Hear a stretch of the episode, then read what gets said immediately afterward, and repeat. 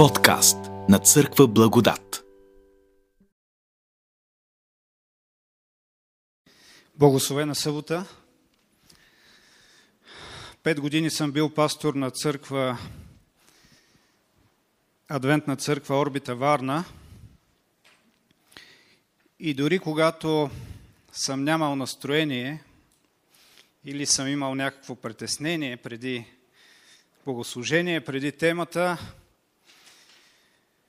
песните, които се пееха там, няколко поред, просто не могат да те оставят безразличен и винаги съм си, така да се каже, оправил настроението. Скоро гостувах в своя бивша църква Стара Загора, направили са същото. Когато отида в Севлиево е така, когато дойда тук, искам да ви кажа, винаги поддържайте пеенето. Това е нещо страхотно. Може да се сменя стила, може да се сменят изпълнителите, тези, които хвалят Бога, но музиката има невероятна сила да издига духа на човека. Да му оправя настроението, казано по-народному. Това, което преживяваме, когато си пуснем радиото или слушаме някоя хубава песен. Тази сутрин, след като разглеждахме Откровение, Бог ни подготвя най-различни теми. Едни от тях са силно теологични, за да ни даде знание за себе си, за своя характер, за бъдещето, за миналото. Но има и теми, които са много практични, много изискващи и свързани с нормалния човешки живот, с нормалните действия на човека. Аз съм сигурен, че Бог очаква и двете. От една страна да имаме знания за Него, за спасителния план, за това, което е било и това, което ще бъде, а от друга страна нашето християнство да не остава на теоретично равнище, на равнище седнали сме и говорим хубави неща, а да се издига в реалният, практичен живот, който имаме всеки ден. Днес съм избрал 2 текста от книгата Еклисиаст или Проповедник, книгата Проповедник. Ще ви ги прочета и след това ще кажа или ще си кажем няколко думи за тази, бих е нарекал, изключителна книга. Наистина изключителна. Основният ни текст е книгата Еклисиаст, 9 глава, половината от 10 стих. Само половината. Това е основният текст. Книгата Еклисиаст, 9 глава, началото на 10 стих. Всичко, което намери ръката ти да прави според силата ти, направи го. Знаете този текст, нали? Другия текст е 11 глава, 4 до 6 стих. Също невероятен. Тук заряда е малко. Предният текст е само плюс, заряд плюс. Тук сравнява с заряд минус.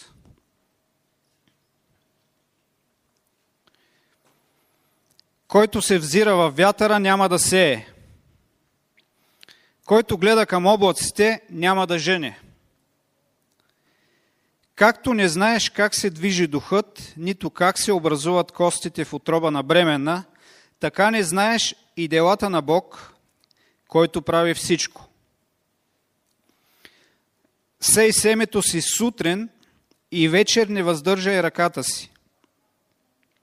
Защото не знаеш кое ще успее, това или онова. Или дали ще са и двете еднакво добри.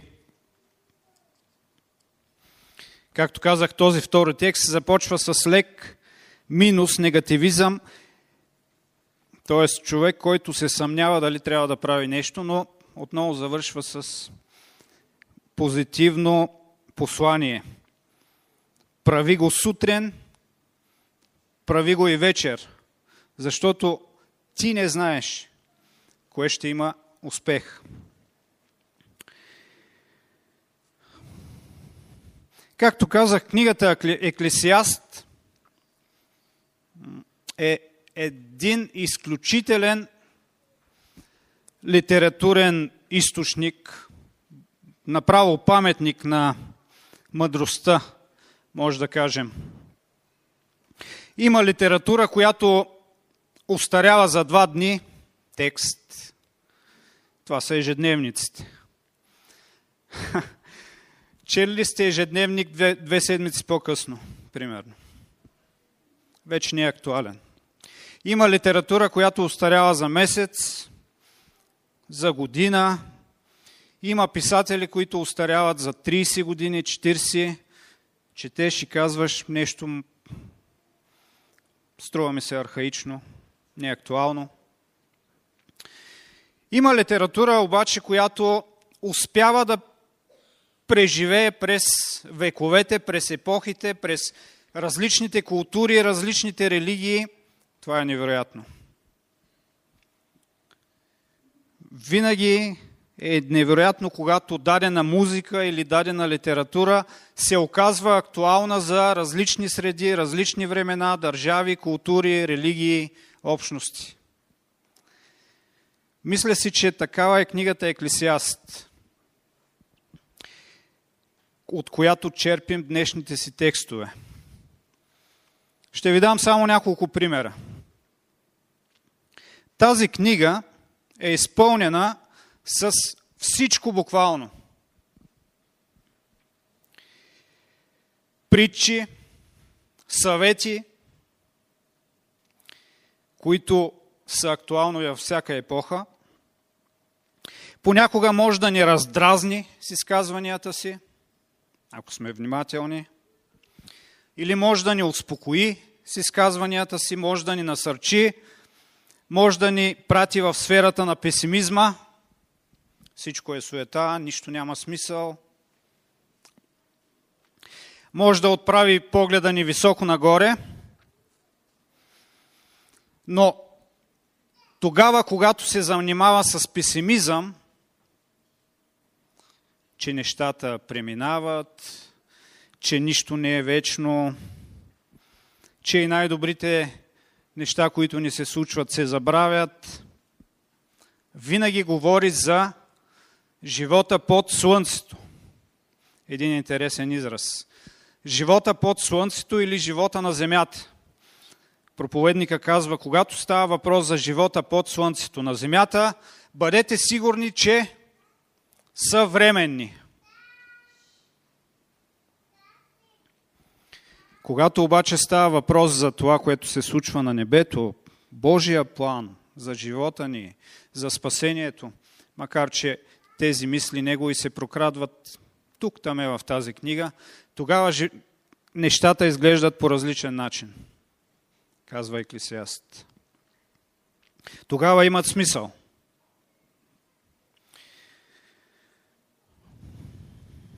Песимизъм, оптимизъм, редуват се. Книгата е абсолютно сериозна. Понякога изказва мнения, които си казвам, ако човек следва, ще си спести безкрай много главоболия. Често е необходимо само едно изречение, за да разкрие истината на цял един живот. И ако човек има предвид тези текстове, би си лягал спокоен и ставал спокоен сутрин. Ето ви само един пример. Еклисиаст 1 глава 15 стих. Кривото не може да се изправи. И това, което е недоизпълнено, не може да се брои. Чели ли сте този текст? Еклисиаст казва невероятна мъдрост. И аз си казвам, ако имах предвид това изречение, щях да си лягам спокоен и да ставам спокоен. Кривото, това, което е криво, не може да се изправи. Естествено, Еклисиаст няма предвид някое желязо, което е извито и можеш да го огънеш. А какво имаш предвид? Абе, това, което е криво,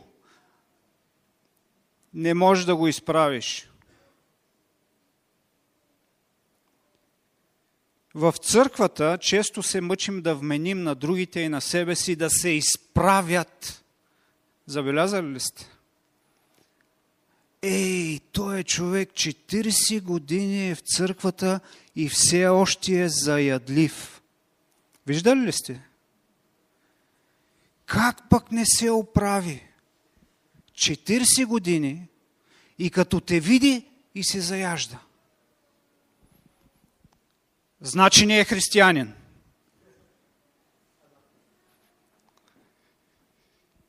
Да не говорим за кривините в мен. Понякога си имаш някоя кривина и другите ти казват, о, ужасно. Ама най-интересно е, че когато и ти виждаш, че нещо в теб не ти харесва. Забелязвали ли сте такива неща? Някоя твоя характеристика или държание при определени случаи, които си казваш, ей, това трябва да го изкореня. Ще взема да го махна. Обаче се повтаря като някакъв рецидив от време на време.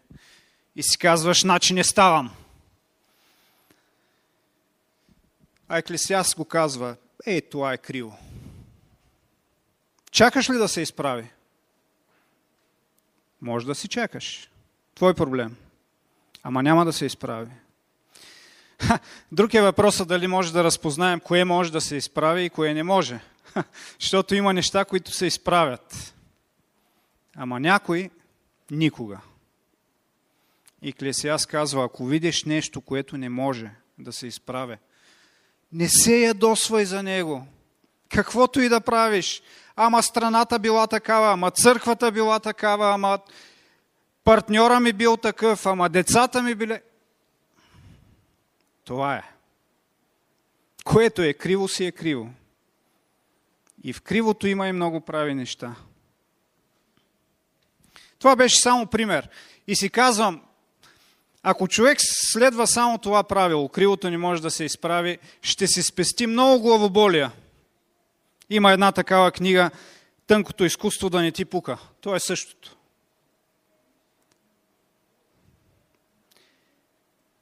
Постоянно за нещо се притеснявам. Постоянно за някакви неща, за семейство, за църква, за общество, за себе си. Бог има нещата в свои ръце. Това е тънко изкуство. Да живееш в кондиция със себе си. В добро разположение на духа.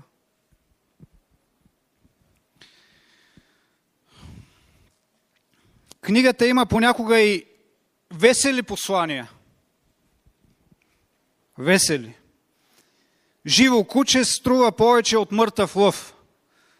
Това е послание от книгата Еклисиаст. Страхотно. Може да го приемеш сериозно, но помислете си колко и хумор има в това послание. Живо куче струва повече от мъртъв лъв. Добре, лъвовите измряха, останахме само, пример. Ма поне сме живи. Повече е. Изобщо, страхотна книга. Човек може да си направи семинар върху нея, текст по текст. Само един може да вземе. Мъдрост след мъдрост. И то не е такава софистична. Знаете какво е софистика? Сядат двама мъдреци и почват да мъдруват и накрая умират от глад, докато мъдруват. Това е мъдрост, която има смисъл. Реална. Която можеш да прилагаш. Това е ценно. Библейската мъдрост или Божията мъдрост никога не е гола софистика. Просто си мъдруваме. Има реално приложение. Нека се върнем към нашия текст тази сутрин. 9 глава, 10 стих. Всичко, което намери ръката ти да прави, според силата ти, направи го.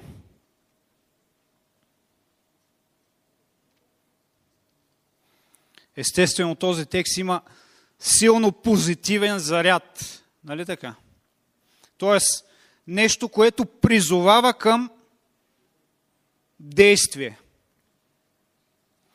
Тук трябва да подчертая нещо много важно.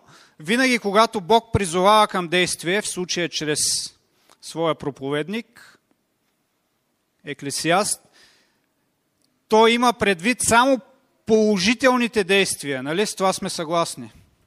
Защото човек може да свърши и много негативни действия. Мога да потруша нещо отвън, нали? Имам сила да го направя. Мога да взема камък и да щупя нещо, което вчера общината е направила. Мога да разруша взаимоотношения. Не е много трудно. Нали така? Мога да се сбия с някой. Имам сила все още. Много негативни неща човек може да направи. Лоши. Но когато Библията говори за правене на нещо, за някакви действия, за поемане на отговорност, говори за положителни неща. Просто такъв е характера на Бог, на Библията. Говори за нещо, което е принос, нещо, което създава, нещо, което гради, нещо, което е позитивно, нещо, което подобрява взаимоотношения. Не говори за нещо, което къса, руши, унищожава и така нататък. Тоест, трябва да имаме този текст в положителен контекст. Всичко, което намери ръката ти, или всичко, което е по силите ти. Всичко, което чувстваш, че можеш да направиш. Че имаш качества, дарби, сила, ум, такт, какво друго. И не го правиш. По-добре го прави. Защото тук, под слънцето, тук, където се намирам, на земята, имам само един единствен миг, един единствен ден, в който нещо мога да направя.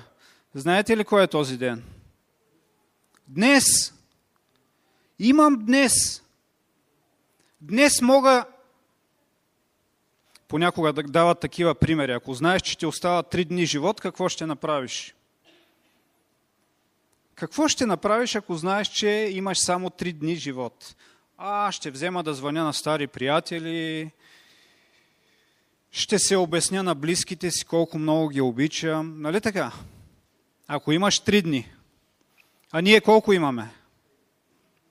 Кой знае? Кой знае колко имаме? Надяваме се да са много, но не се знае.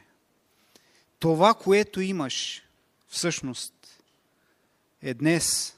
Това, което можеш да правиш, е днес. Понякога човек се събужда сутрин и си казва, сеща се за някой стар приятел или за нещо и си казва, днес, като стана, ще взема да се обадя, да си оговоря една среща с този стар приятел, да се видим. След това деня тръгва. Задължения, сиво ежедневие. Планирал си да му се обадиш, идва обяд и си казваш, той какво си помисли сега, ако взема да му звъня? Този пък, какво му стана сега, че ме търси? Не ме е търсил 5 години, сега ще ме търси днеска точно. Най-добрите желания на човека се пораждат, най-добрите намерения някой път, когато си лежи и си представя и си казва, това ще направя, книга ще напиша, филм ще създам, общност ще образувам, нова църква ще направя. И след това става и вижда проблемите. Проблемите, хората са проблемни, време няма, няма да бъда разбран, аз няма да бъда постоянен, няма да проявят воля, търпение и си казва, като си лежеше там и си представяше, имаше много добри намерения и желания, ама я погледни реално действителността. Нищо не може да направиш. Нищо. Еклисиаст казва, виж, точно това са твоите мигове. Когато си легнал и си мечтаеш, това е нещо, което ти наистина можеш да направиш. И никой друг не може да го направи вместо теб. Никой друг. Не заравяй тези мечти някъде дълбоко, да си казваш, ма толкова трудни са условията, хората, обстоятелствата. Не, точно ти. Точно днес, точно с качествата, които Бог ти е подарил, може да го направиш. Може би точно ти си избран за тая цел. Щом е дошло в ума ти, щом чувстваш, че имаш сили, значи направи го.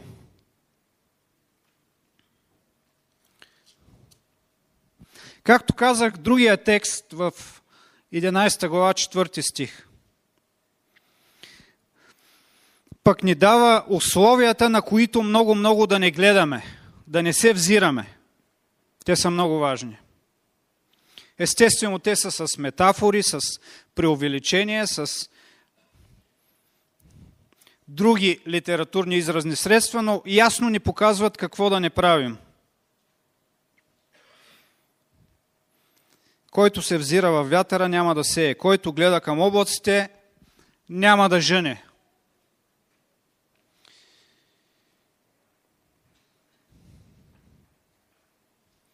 Текстът е пределно ясен, кристал. Има хора, които все има проблем. Айде днес на разходка, днес е много горещо. Айде другата събота, днеска ми се вижда хладно. Айде третата, май ще вали. Кога е удобно? Който много се взира и чака да дойдат идеалните условия, казва Бог. Какво ще направи? Нищо. Така ще си остане. Нивата ще е неразорана, семето ще е непосято, плодове никакви. Защото много го мисли, много се съобразява. Има неща, които човек, дори ако познава средата, никога няма да направи. Затова е красива младостта, когато правиш неща, можеш да направиш неща, без да познаваш средата, без да познаваш църквата, без да познаваш обществото. Излизаш и ги правиш. Идват духовни старци с брада като моята и ти казват, ние това сме го правили преди 20 години и не върви. Въобще не се занимавай с това. Не прави това. Винаги се явяват духовни старци да попарят младежкия ентусиазъм, да кажат, няма смисъл, ние вече сме пробвали. То ако слушаш тях, няма и да се ожениш. И брака няма, нищо няма смисъл. Така е. Оказва се, че понякога е по-добре да не познаваш средата, да не знаеш какъв ще е резултата. Да си изпълнен с младежки ентусиазъм. Когато казвам младежки, нямам предвид само младежка възраст. Младежкият дух е тук вътре. Въобще не е във възрастта. Някои на 15 години са старци вече, според изказванията си. Нищо не може, нищо не става, нищо не се получава, всичко е невъзможно.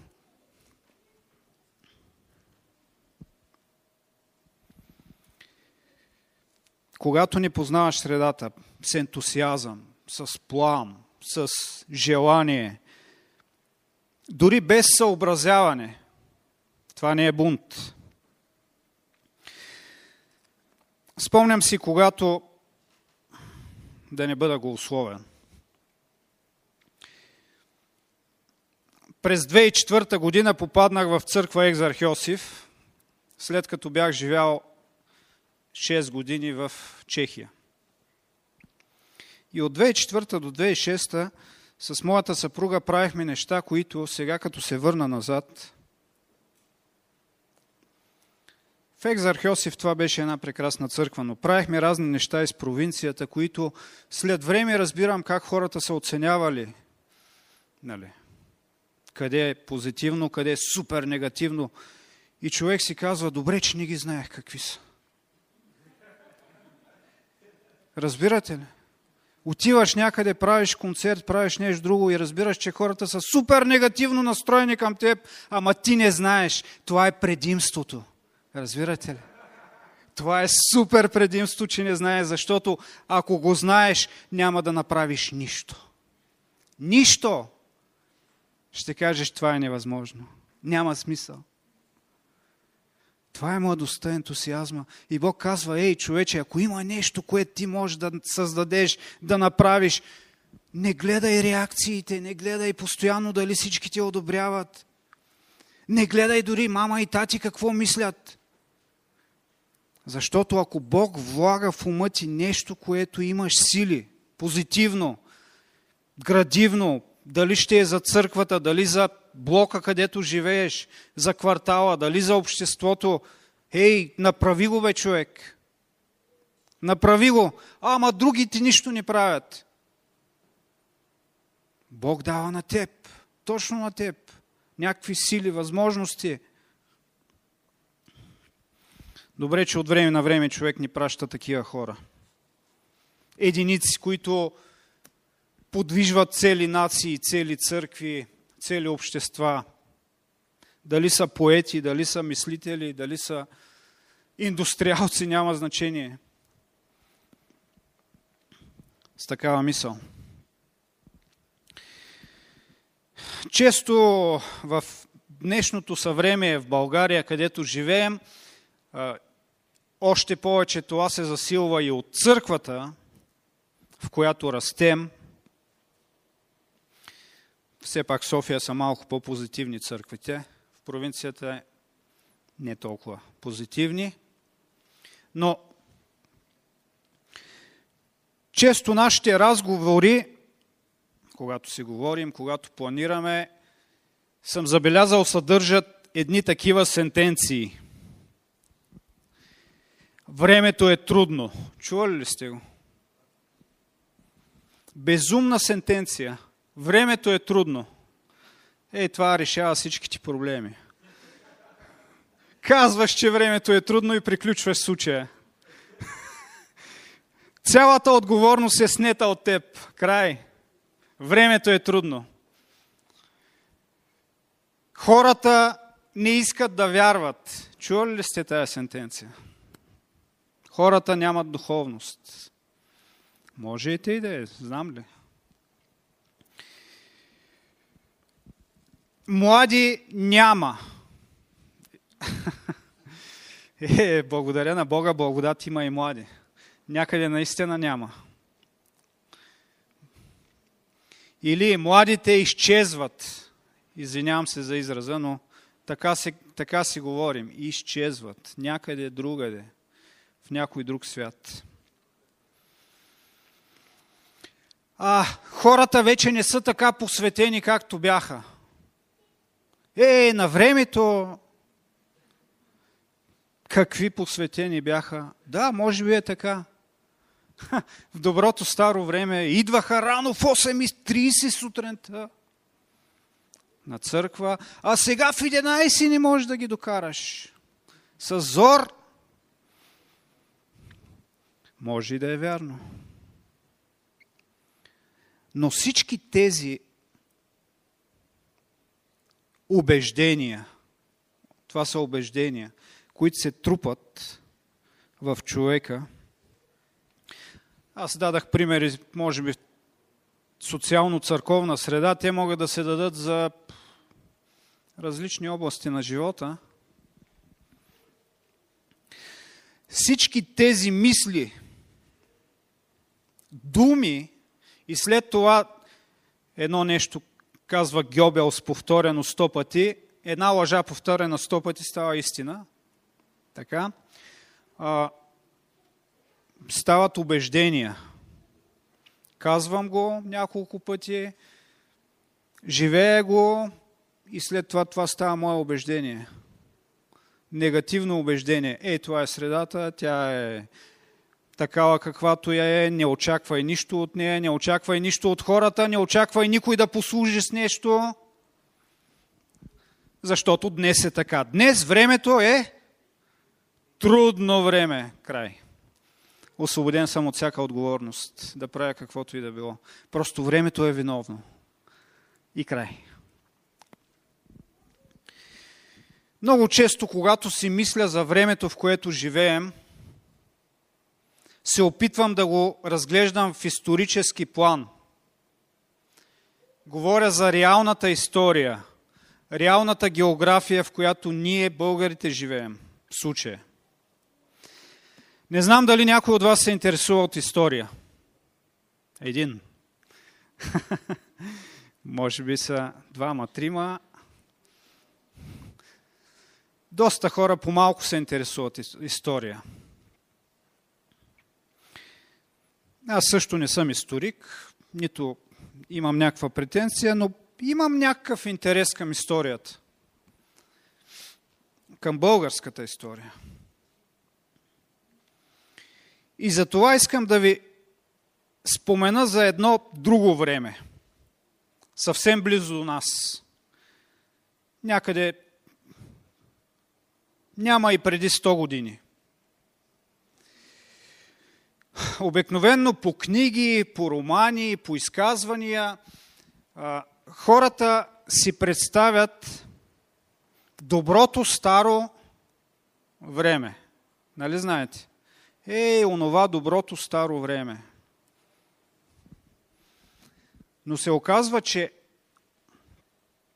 когато сравняваме историческите събития, историческите възможности, в които Бог ни поставя, стигам до следния извод. Понякога. Може би няма по-добро време от днешното, в което се намираме.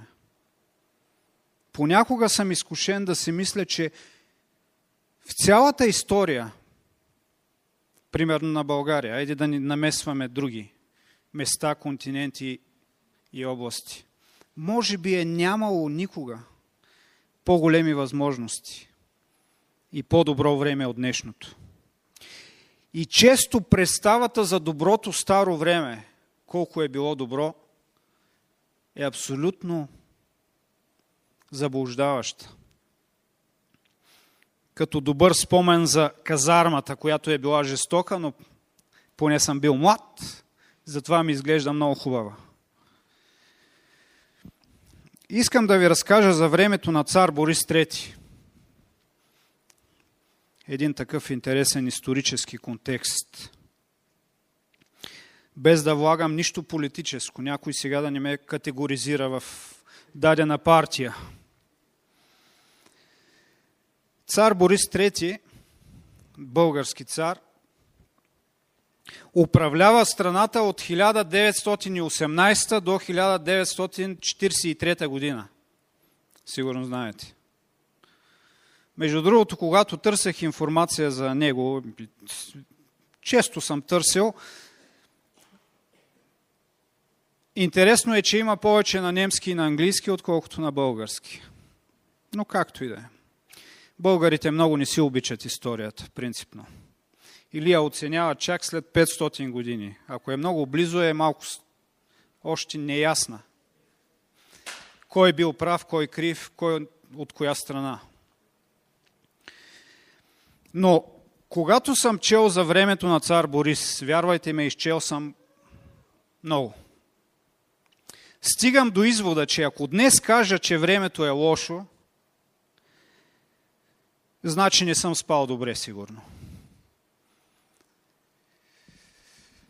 Цар Борис идва на власт през 1918 година. Знаете ли какво време е било?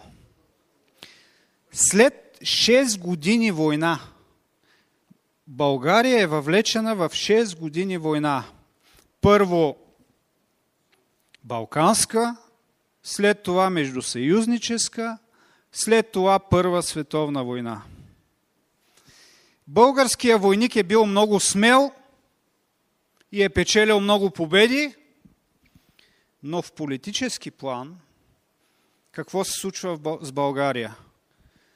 Всяка следваща война откъсва част от страната и я оставя все по-бедна, все с по-малко мъже и все по-разорана и дължаща на другите. Стига се до там, че през 1918 година избухва войнишкото въстание. Чували сте го? Войниците са толкова дрипави, толкова окъсани, толкова гладни, че решават да въстанат. Стига сме търпяли глад, мизерия, войни. Искаме хляб. Тогава бащата на цар Борис, Фердинанд, капитулира и предава властта малко по неволя на самия син, един бледен, млад юноша, неподготвен, който по разкази на очевидци, живяли близо до него, никога не е имал намерение да става цар. И му казват: хайде сега, ето ти подарък. Взема е тази държава, България, ето ти коледен подарък. Каква е тази държава? Ами 55% от това, което произвежда тази година, тя не произвежда почти нищо, ама 55% от това, което произвежда, ще бъде длъжна да плаща на победителите. Според Ньойския договор. Нашия дълг бил някъде до 2000 и коя година, ама после го опрощават. Всяка година тази държава, 55% от това, което произвежда, ма то не е останало кой да произвежда. То само жени. Мъжете по войните. Го дължи по Ньойския договор на тези, които са победили във войната. Хубаво! Ето ти подаръче. Управлявай. Нека ви спомена и за 4 групи други. Интересно време, когато днес казваме, че времето е лошо или е трудно. Ще ви дам само няколко примера. Тогава е имало 4 интересни групи в обществото. Земеделци, военни, македонци и комунисти. И са правили интересни неща. Да речем, комунистите, това не е към всички комунисти, аз говоря за комунистите тогава. Един път дигат въстание, септемврийско, ама това е нищо. А втори път през 1925 година взривяват Катедралата Света неделя. Чували ли сте? Вътре с всичките генерали, с цялото правителство, с всички богомолци. 1925. Ей така, на центъра на София. Целта е била да убият царя, ама той пък не е бил там. Точно тогава. Късмет. 25-та година. Едно въстание, второ въстание, взривяване на катедрала. Виждали ли сте такива неща? Какво са правили? Вземали са 16-17 годишни деца и са ги обучавали по двойки, комунистите, да убиват запасни генерали, известни личности по улиците на София, за да може след това на погребение, като се съберат известни личности, да ги опаткат всичките. Това е повод. Един известен човек е умрял, на погребението му обикновено отиват други такива, влиятелни, известни. Македоно-одринската организация. Чували ли сте нещо? Страхотна организация за освобождение на Македония. Върлува по това време. Историците казват, всяка седмица по улиците на София имаше разчистване в Македоно-одринската организация. Тоест, едни нейни деятели убиват други нейни деятели, които смятат за предатели, за... по улиците на София, пред очите на гражданите. Не става въпрос за джебчии и за квартални престъпници, а за политическа партия. Какво правят военните? Военна лига. Гледат, осушват се. След Първата световна война България няма право на войска, няма право на оръжие. Те скриват част от оръжието и в удобния миг, един слънчев ден, на Деветоюнския преврат, грабват оръжието и вземат властта с пушки и с автомати. Е, така се взема власт. Чували ли сте такова нещо?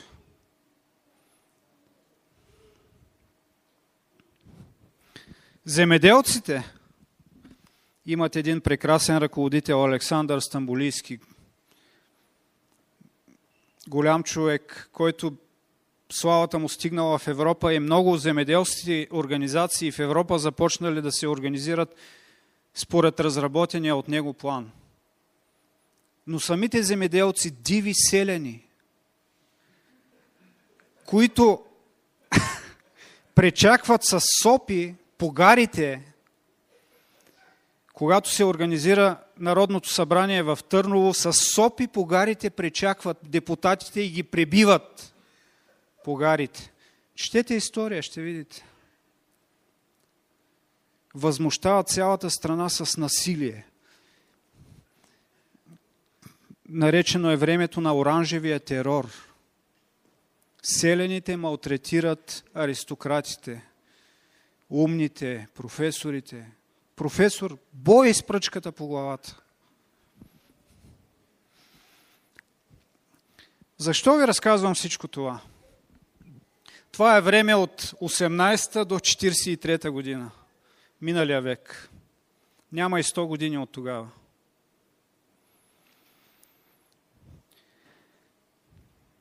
Ей, това наричам аз лошо време, неблагодарно време, отвратително време.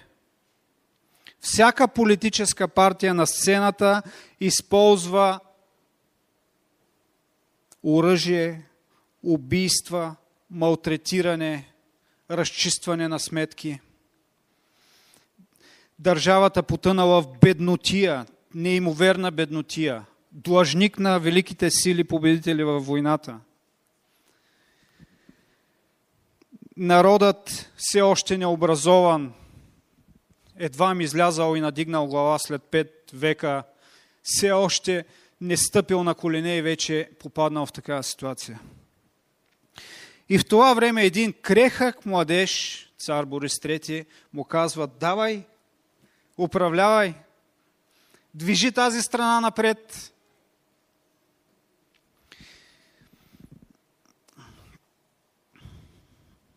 Когато историци изследват тези години, те казват следното: този млад човек, този цар е нямал полезен ход. Няма полезен ход. Играли ли сте шах? Стоиш на шахматната дъска и си казваш: трябва да измисля някой ход, който има смисъл, който ще раздвижи нещата, който ще промени картината. Стоиш, гледаш всички различни варианти и ходове и разбираш, че каквото и да направиш, все е грешно. Няма полезен ход. И въпреки всичко, този цар с своето влияние, с интелекта си, с гъвкавостта си, с други качества. С идеята си той казва: никога няма да позволя, докато аз съм цар, български войник да участва в военни действия. Никога. И го изпълнява. И си казвам, ако в такова трудно